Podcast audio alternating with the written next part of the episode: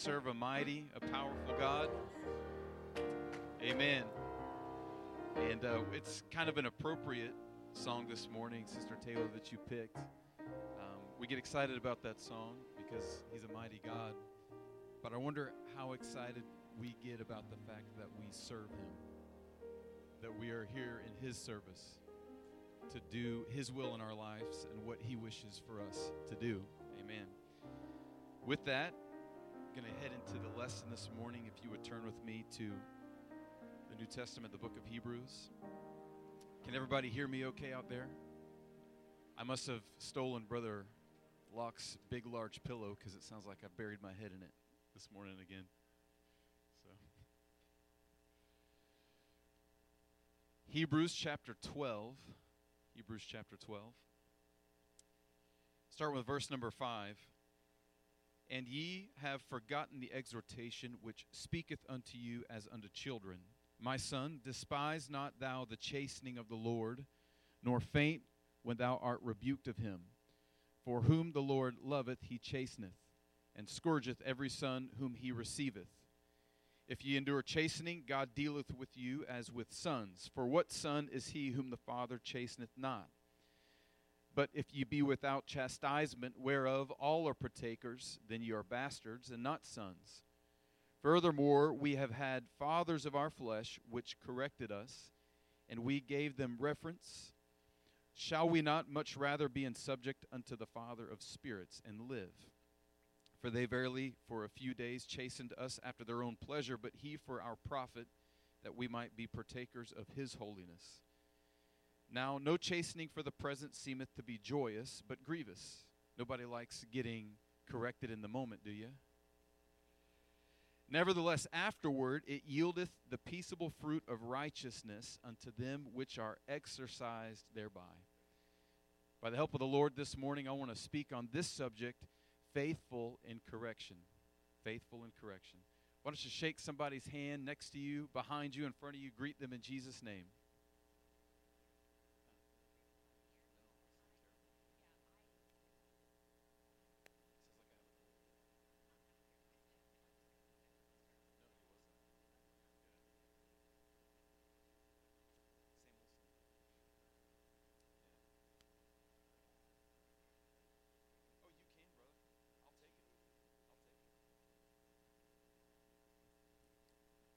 Faithful in correction.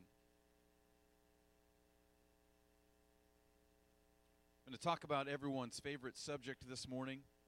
It's a good thing that we don't have chandeliers in here because you'd probably be hanging from them by the time I get done with this message.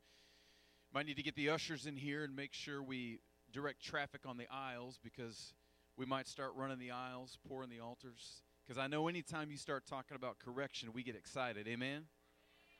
All right.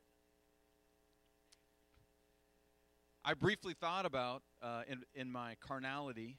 I know I'm the only person in here who deals with that, so bear with me and forgive me. But I briefly thought about now. I mean, I'll change the lesson here and go something a little more exciting. But you know, I read through the verses here, prayed about it, and I thought, you know what? We're going to go old school this morning, just talk about God's correction. But there's good news in correction. It's in the title. He's faithful. He's faithful in correction. It's not human nature to enjoy discipline or correction. It's not in our nature to enjoy it. But correction is an essential part of growth and maturity. It's essential to our personal growth and maturity. Correction is not only a necessity in the natural, but also the spirit. We need correction in the natural. Got any Disney World fans in here? I remember it'll always stick with me. I remember uh, Brother Buck's not a Disney fan. He says he's not, but he's a closet Disney fan. We, were, we went to Disney uh, a couple years ago, I think it was, and we were in a gift shop. And there was this father, he had his young daughter there up at the counter getting ready to pay. He had a little, little doll or something he was going to buy. She wanted it, and she was screaming that she wanted it. He wasn't going to get it for her. So she was throwing a tantrum, pitching, uh, pitching a fit. So he got it for her. She's sitting there holding it. And as soon as he paid for it, she decided she didn't want it, and she threw it on the ground and started kicking it around. The father got down and said, Honey, what's wrong? What's wrong? Tell daddy what's wrong. He grabbed the doll, took it back up to the counter, goes, I'm sorry, can I return this? I don't think she wants it. I thought, that's not the way I would have done it. I wouldn't have done it that way. I wonder what that child's doing today. Thank God for his correction. I can remember, I, I remember vaguely, I can remember my teacher in school getting on to me about this. But the story goes, my mother tells me, um, that I was coming home from class, and she was she would come to my room, and I was I had all these toys that she had never bought for me. They were in the toy bins, they were everywhere. I had toys all over the place that she knew she didn't buy for me. So after some questioning, she figured out what I was doing. I was going to school, and every every student in my class, I was enticing them. I was saying, "Listen, I want to be your friend. I really do. But this is only going to work out if you give me something." And so I had kids going home and getting their toys, bringing them to me so that I would be their friend. They're paying for my friendship. So I, it was genius, right? Brilliant idea. So I can remember my teacher after my mom found out about it. She, you know, took me to school and made me uh, go to the teacher and tell her what I was doing, and and um, had to send out an apology to all the parents, and uh, had to bring back in all the toys that I had didn't steal them; they gave them to me, but I, I had to bring them back and give them to my teacher. But thank God for correction. Thank God for a mother that recognized uh, the error in my ways. I was just a genius ahead of my time. Uh, but thank God for her that she corrected me and I went and learned my lesson, right? I could have turned out way worse. Could have turned out way worse. But correction is a necessity in the natural, it's part of who we are. It raises us to be good citizens, it raises us to be good uh, co workers, good neighbors, um, raises us to, to be good friends and, and fellow saints in the church. Correction is also necessary in the spiritual as well. God is God and we are not. Somebody say, God is God and we are not. Our human nature demands that we experience the lessons of divine discipline and truth in order to grow spiritually and become all that God intends us to be. Because of our human nature, we have to experience, it's necessary that we experience divine discipline, divine discipline and truth. If we want to grow spiritually, just like in the natural, if we want to grow up to be good citizens, if we want to grow up to be a good saint, if we want to grow up to be a spiritual head of our household or spiritual husband or wife, then we've got to endure spiritual discipline. In life, we've got to pray like Jesus did in Luke 22 42, where he said, Nevertheless, not my will, but thine be done. If Jesus Christ, it's very popular in the denominational world to say, Jesus is my Lord and Savior. You've heard that I accept Jesus as my Lord and Savior. But I wonder if, if anyone, or if, if often those who say that truly understand what that statement means to say that Jesus is my Lord. That means that he lords over you that means that you submit your will to His. That means that what His desire for your life is, you go along with that, not what your will is, but your Lord Jesus Christ. So Jesus said, Nevertheless, in His flesh, nevertheless, not my will, but thine be done. Both deliverance and the supernatural power to go through life circumstances can be powerful and meaningful lessons. God is good in all of life's ups and downs. He's good in the good times, but he's equally as good in the bad times. He's good when everything's going right, and he's also good when everything isn't going well. God is good. Matthew 5:45 says that he maketh his sun to rise on the evil and on the good, and sendeth rain on the just and on the unjust. So it pours outside, it rains on the unjust, and it rains on the just. Romans 8:28, this is a verse that we quote fairly often. It says, "We and we know that all things work together for good to them that love God, to them who are called according to his purpose." We live in a world of sin and its consequences as we await earth's final redemption. Whether we require correction for individual failings or experience the far reaching impact that the curse of sin has on each and every one of us. Learning the lessons of faith from our Heavenly Father is essential to a whole and holy life in this world. Bad actions require righteous correction. Bad actions require righteous correction. Just as surely as bad things do happen to good people. Our trials, we need to understand this. Our trials do not necessarily mean that God's disfavor is upon us or that we are lacking in faith. Jesus himself died upon a cross, yet he was perfect and righteous before God in every way. So, the greatest lesson of righteousness begins with the understanding that we should not resist heavenly correction. We should not resist it, nor its will in our lives. We should welcome it. I know that's a hard thing to do. When you were a child, you probably didn't welcome a spanking. You tried to talk yourself out of it, didn't you? But I didn't. I didn't mean to, you know, do this or, or uh, how many wanted your mom to spank you instead of your dad? I did. I did. Mom spanking didn't mind so much. Dad spanking didn't want. You know, we try to negotiate these things. We shouldn't try to do that with God. No, it's a tough concept. It's a tough pill to swallow, but we should welcome spiritual, divine, heavenly correction from our heavenly Father. As Romans 8:28 says, we should recognize that all things work together in God's purpose for our lives. Romans 8:28 says all things work together for the good so, what is that talking about? What is in correction in time of trial and tr- in times of circumstances that we go through? What is the good that Romans 8:28 is talking about? Now, often in this verse, we get excited. All things work together for the good because we say, I'm going through something right now, but I'm, I'm going to come out of this with a blessing.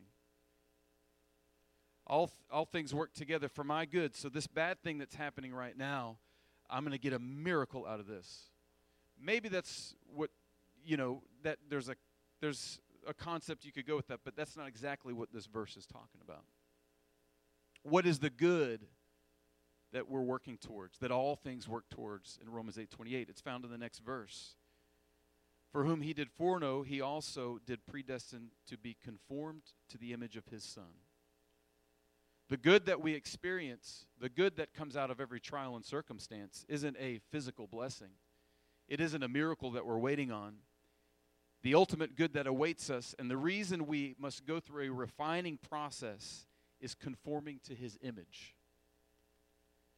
You say, I'm, gonna, I'm going through a trial right now, but there's, gonna good, there's good going to come out of this. What is the good? I'm ultimately going to be redeemed and conformed to his image. That's the blessing that trials bring. We get to be like him as we wait on our final redemption. Amen? In many ways, the story of Jonah is the story of the world.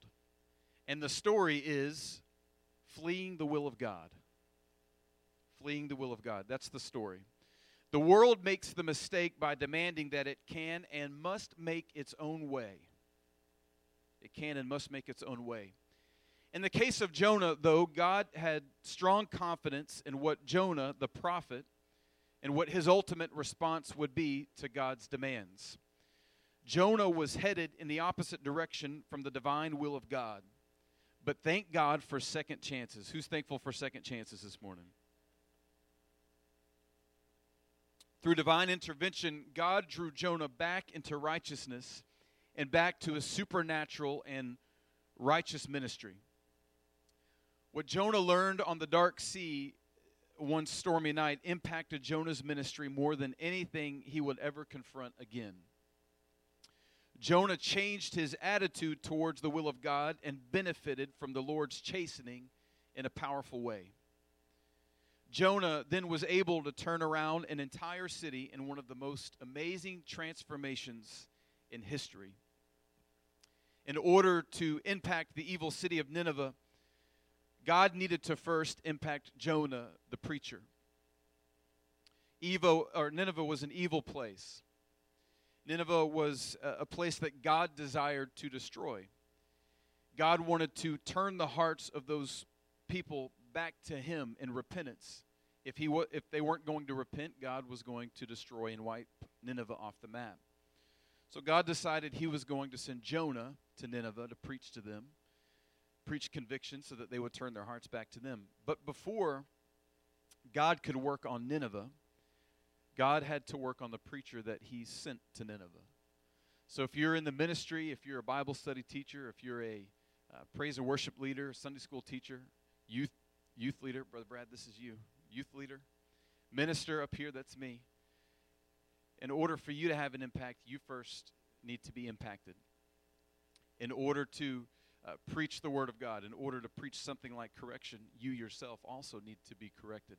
Before God can work through you, he needs to work on you. Before God can work through you, he needs to work on you.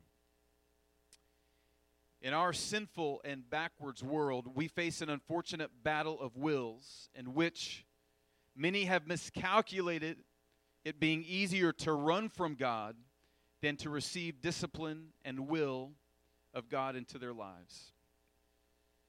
Many have miscalculated it. They have made the decision within their, their minds and their lives that it's easier to run away from God's will than to submit to God's will. But our generation does not need just any preaching, it requires the transformed preaching of a Jonah. So it's important for us in this generation to allow God to work on us and to correct us so that we can go out into the world and to make disciples. It's important that we don't resist God's correction in our lives. It's important that we don't resist God's divine correction. Because if we want to have an impact in our world, it's it's going to take the preaching of a Jonah. It's going to take the impacted life of a Jonah to transform the life of others. So don't don't resist God's correction this morning. Just hold your hand out and let him spank it. As our opening text, Hebrews 12, points out, the lessons which bring us back into favor with God are often painful. Painful lessons. It's often a painful lesson that brings us back into favor with God. It's not it's not unicorns and butterflies. Unicorns are a big fad right now apparently. You get unicorn everything. Don't get into it. Please. Not that there's anything wrong with it, I just don't like it. I saw unicorn popcorn in Target the other day. And I thought, oh, here we go. So it's it's often tough things. It's not butterflies, rainbows, and unicorns, but it's painful things that bring us in our lives back into favor with God. The prophet Jonah learned all too well that the will of God is not always easy and must not be taken lightly. I heard one preacher put it this way one time. He said, The will of God is not always the easiest and most comfortable place to be, but it's the best place to be. If you're in an uncomfortable spot, if you're going through a trial, if you feel like you're in a season of, of correction, that does not mean you're not in the will of God does not mean that you are in the wrong. It could mean that you are in the will of God, and you have to just sit through that refining process. It's not the most comfortable place to be, but it most definitely is the best place to be. And Jonah 1, the prophet hoped to, he said, escape the presence of God by running away to a distant port called Tarshish. What a, what a sad state to desire to escape the presence of God. Have you ever felt that way? You wanted to just get away from God's presence, just get away from Him. I never want to get to that dangerous place where I want to escape God's presence. He wanted to escape God's presence because he didn't like the direction God was turning him.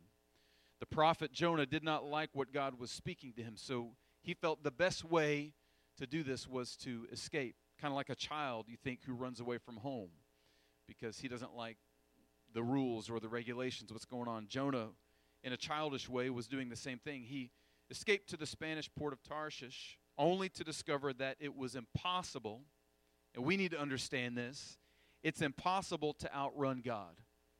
You cannot outrun God. You can try your best, but you can't outrun Him. It's as fruitless as it is pointless to blame God for life's difficulties and the essential discipline that He puts us through, as though they are unwelcome distractions in our lives. Rather, according to Psalm 94 and 12, the psalm says, Blessed is the man whom thou chastenest, O Lord, and teachest him out of thy law. Blessed is the man whom thou chastenest. We ought to be excited that the Lord thinks of us enough to chasten us. We're blessed if God looks down on us and recognizes that we need correction. We're blessed if God looks in our lives and tries to turn us from our wicked ways. We're blessed as a people of God, as a church, if God tries to correct our direction. The best illustration of this is Job in the Old Testament. Job received in his darkest hour the word of encouragement to not despise or take lightly the instructive discipline or life lessons of God Himself. Job was told not to despise what he was going through. Job, who lost everything, Job, whose entire household was wiped out, Job, who lost all of his children, all of his, his, his finances, his crops, his, his livelihood, his home. Job was told to look at all these things that he had lost. He was told to look at his present circumstance. He was told to look at this vice that he was in and to not despise it, to not be angry about it, to not run from it. Job would then become one of the world's greatest survivors. Because the heart that loves the Lord loves to be taught the disciplines of his word.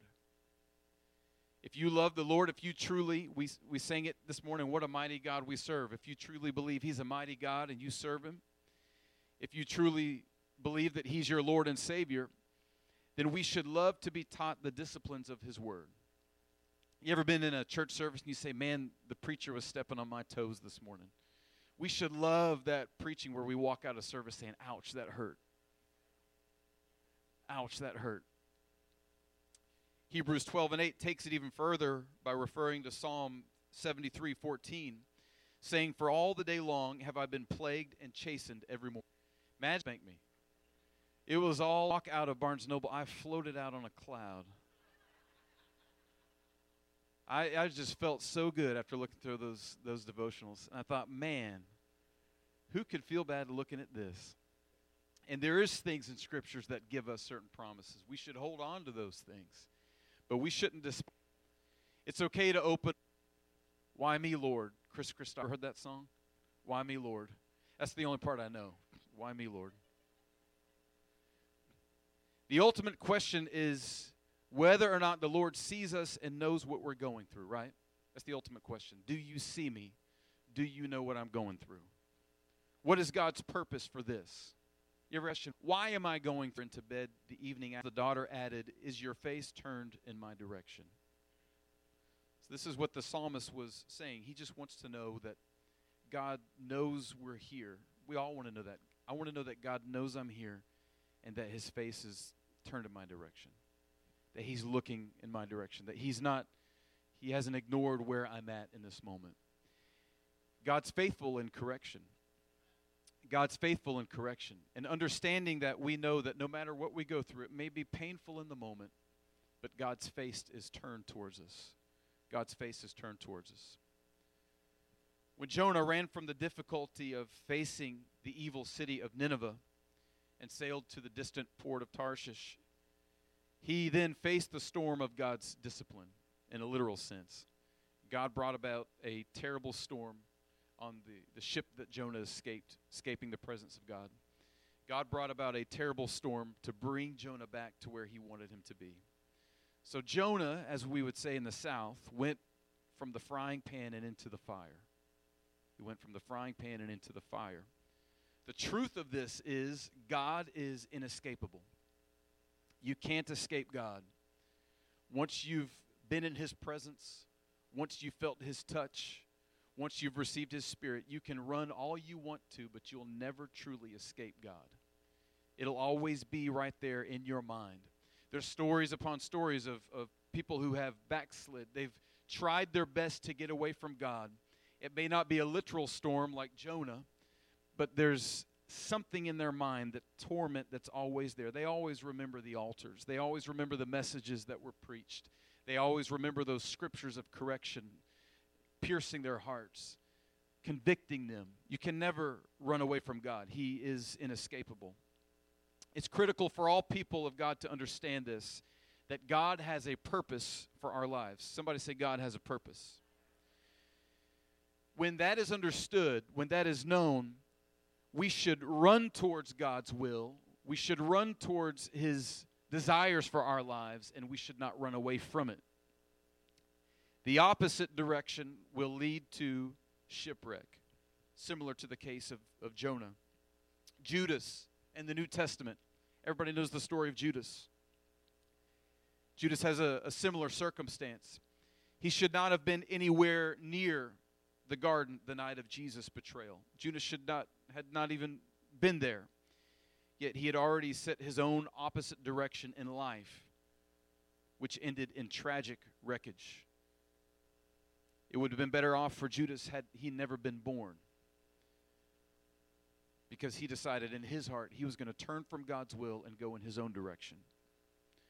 Also, the example of Ananias and Sapphira. They should not have thought about lying, as Peter said, to the Holy Ghost regarding just a, a measly sum of, of, of money from a sale that they held back in the New Testament. They, they held on to something meaningless. They held on to something meaningless that in the end didn't make a difference. But Ananias and Sapphira were going in the wrong direction.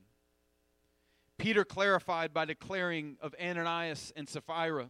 Peter said this He said, It was in thine own power to have done the right thing. You could have done the right thing, Ananias and Sapphira. You knew the will of God for your life. You knew what God required of you, and it was in your own power to do it. But Ananias and Sapphira chose the opposite course and paid the awful price. It's in our own power here this morning to obey God's will for our life. You're not held captive by anything strong enough that can overcome your will. I've heard it said, and it's believe it's true, the most powerful thing in this world is human will. That's the most powerful thing because you can do anything that you want to do. God's all powerful. He has more power than us, but He's not going to bend you to His will. He's going to give you the opportunity, He's going to convict you, He's going to speak to your heart, give you the direction you need to go, but God's not going to force you to do anything. You can do whatever you want to do. You can repent in this service, or you can walk out and be the same. You can accept God's will for your life, you can accept His correction, or you can walk out and be the same. The world, just like Jonah, the prophet, our focus here today, the world, just like Jonah, is headed in the wrong direction. Jonah knew better because he was a man of God, yet he persisted in the wrong direction. To reject, to deny, and run from the will of God is precisely the path of an unbelieving world, but certainly not the prophet. The world says, God cannot tell me to go to Nineveh or anywhere else. The world says, God can't tell me what to do. Right? God can't tell me what to do. If you notice in the world, it, we see it manifest in the laws that are passed and the protests that go on. Nobody likes to be told what to do. Nobody likes to be told you can't do this because it's wrong. Nobody likes to, you know, we hear all about uh, a woman's choice. It's her body, her choice. It's not, you know, abortion is is is her choice. Scripture may declare it wrong. In God's eyes, it may be wrong, but that can't be the case because I want to do what I want to do. I want to do what's convenient for me, not what is convenient to the will of God. So the world teaches us, preaches us that, preaches us, teaches us that not His will, but my will be done. But Jonah knew better than that. Jonah the prophet knew better than that. He knew the storm itself that God had brought on that ship he was on, that this was God's correction. This was God's intervention, and somehow his only hope of righteous correction was this storm.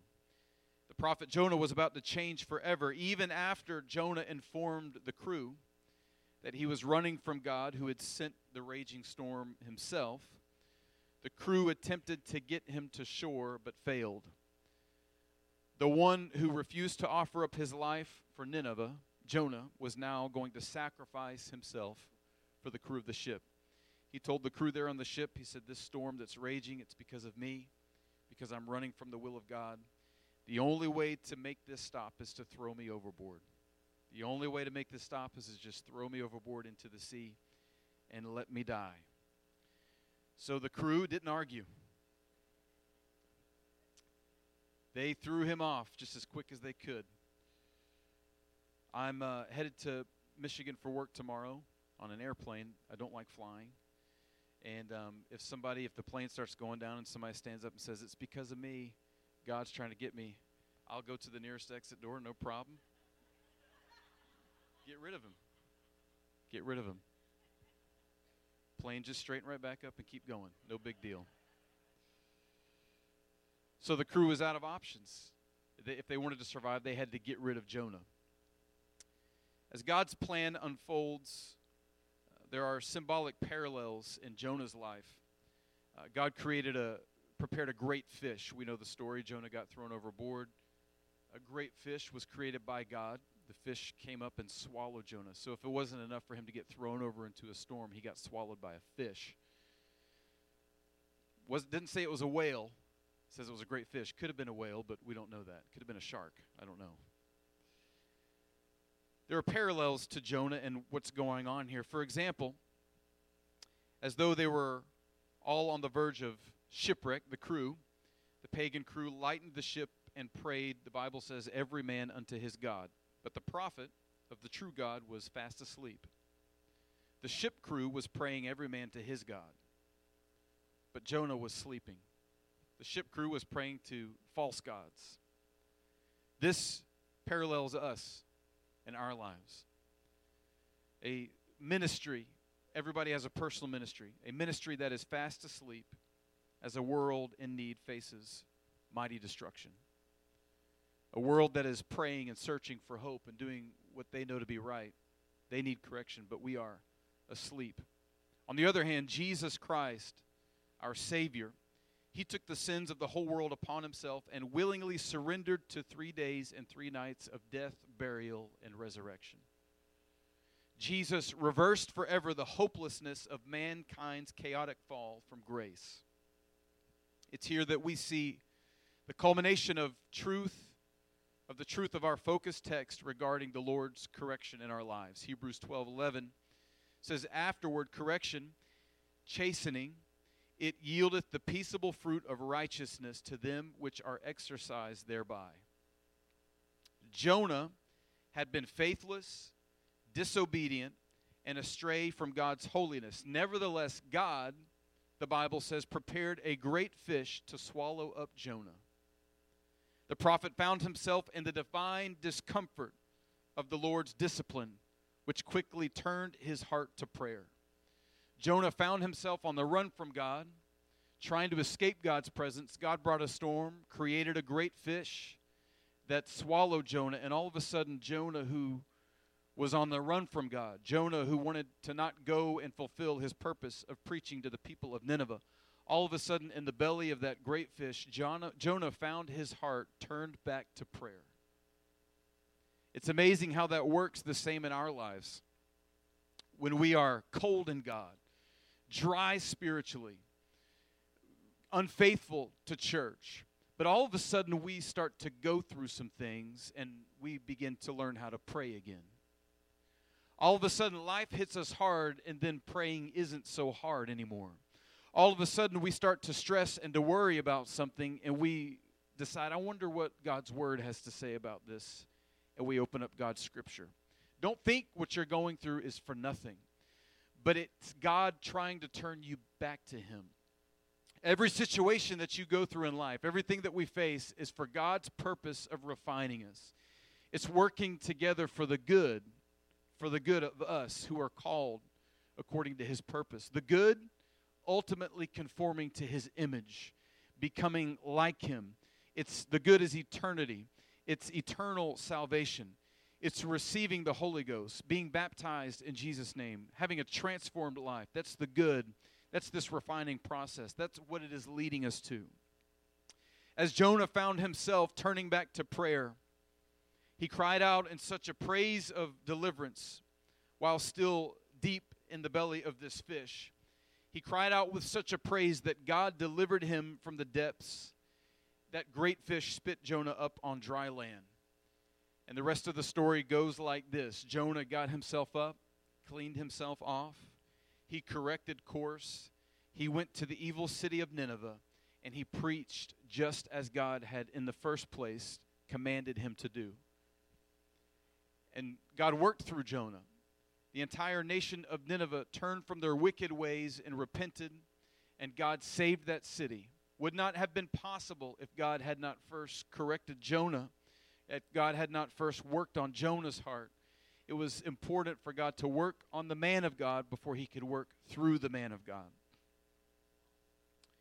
Nineveh became the recipient of the good news of God's mercy because of the persistent discipline of the Lord towards his servant Jonah. I'm getting ready to close this morning.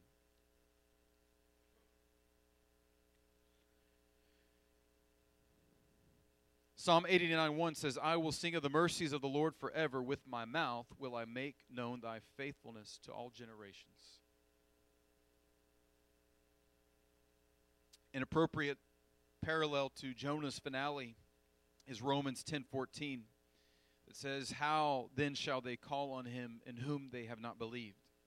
And how shall they believe in him of whom they have not heard? And how shall they hear without a preacher?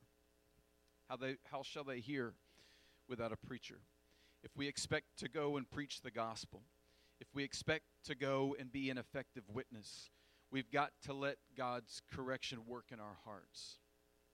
Otherwise, the world cannot hear. Hebrews 12 and 6 again says, For whom the Lord loveth, he chasteneth, and scourgeth every son whom he receiveth. Whom the Lord loveth, he chasteneth. Our Heavenly Father always knows what's best for us. Think back. I know it's difficult, but think back to that discipline your parents gave you. Think back to that heavy hand that came down, the rod, the, the, the belt. The belt. Anybody get a belt? I did. I got a belt. It was the belt. And then sometimes I think he would pop the belt.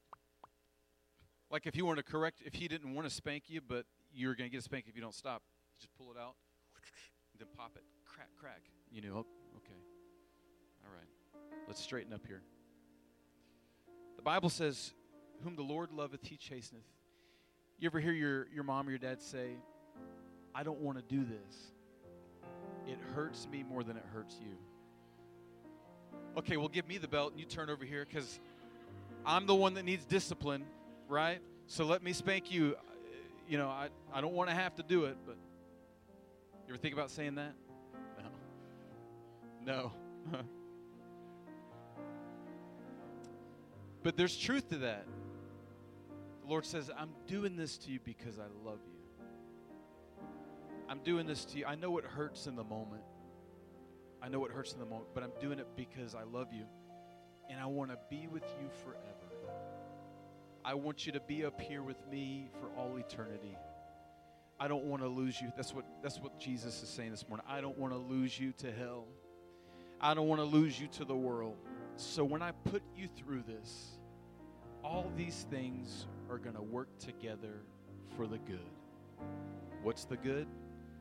Conforming to my image, being like me for all eternity, living in heaven with me. So, whom the Lord loves, he chasteneth our positive response to God's discipline is essential. Hebrews 12 9 says, Shall we not much rather be in subjection unto the Father of spirits and live? Isn't it best that we subject our lives to Him and have eternal life? Earthly fathers, they may have limited knowledge of what's best for us, but not our Heavenly Father. No, he, He's not limited in what He knows is best for us. His plan for our ultimate good is that we share in his holiness conform to his image. Hebrews 12, 10, and 14 says that we might be partakers of his holiness, without which no man shall see the Lord. You can't see him unless you can be like him. You can't see him unless you can conform to his image. You can't be with him unless you can be just like him. So if we want to live, it's essential that we accept a, we'll, we'll kind of do a rephrasing here of this major theme of Hebrews 12, unless we accept this, You cannot go back now. You can't go back to the way you used to be. You can't go back to the things you used to do, but you've got to allow God to correct your course.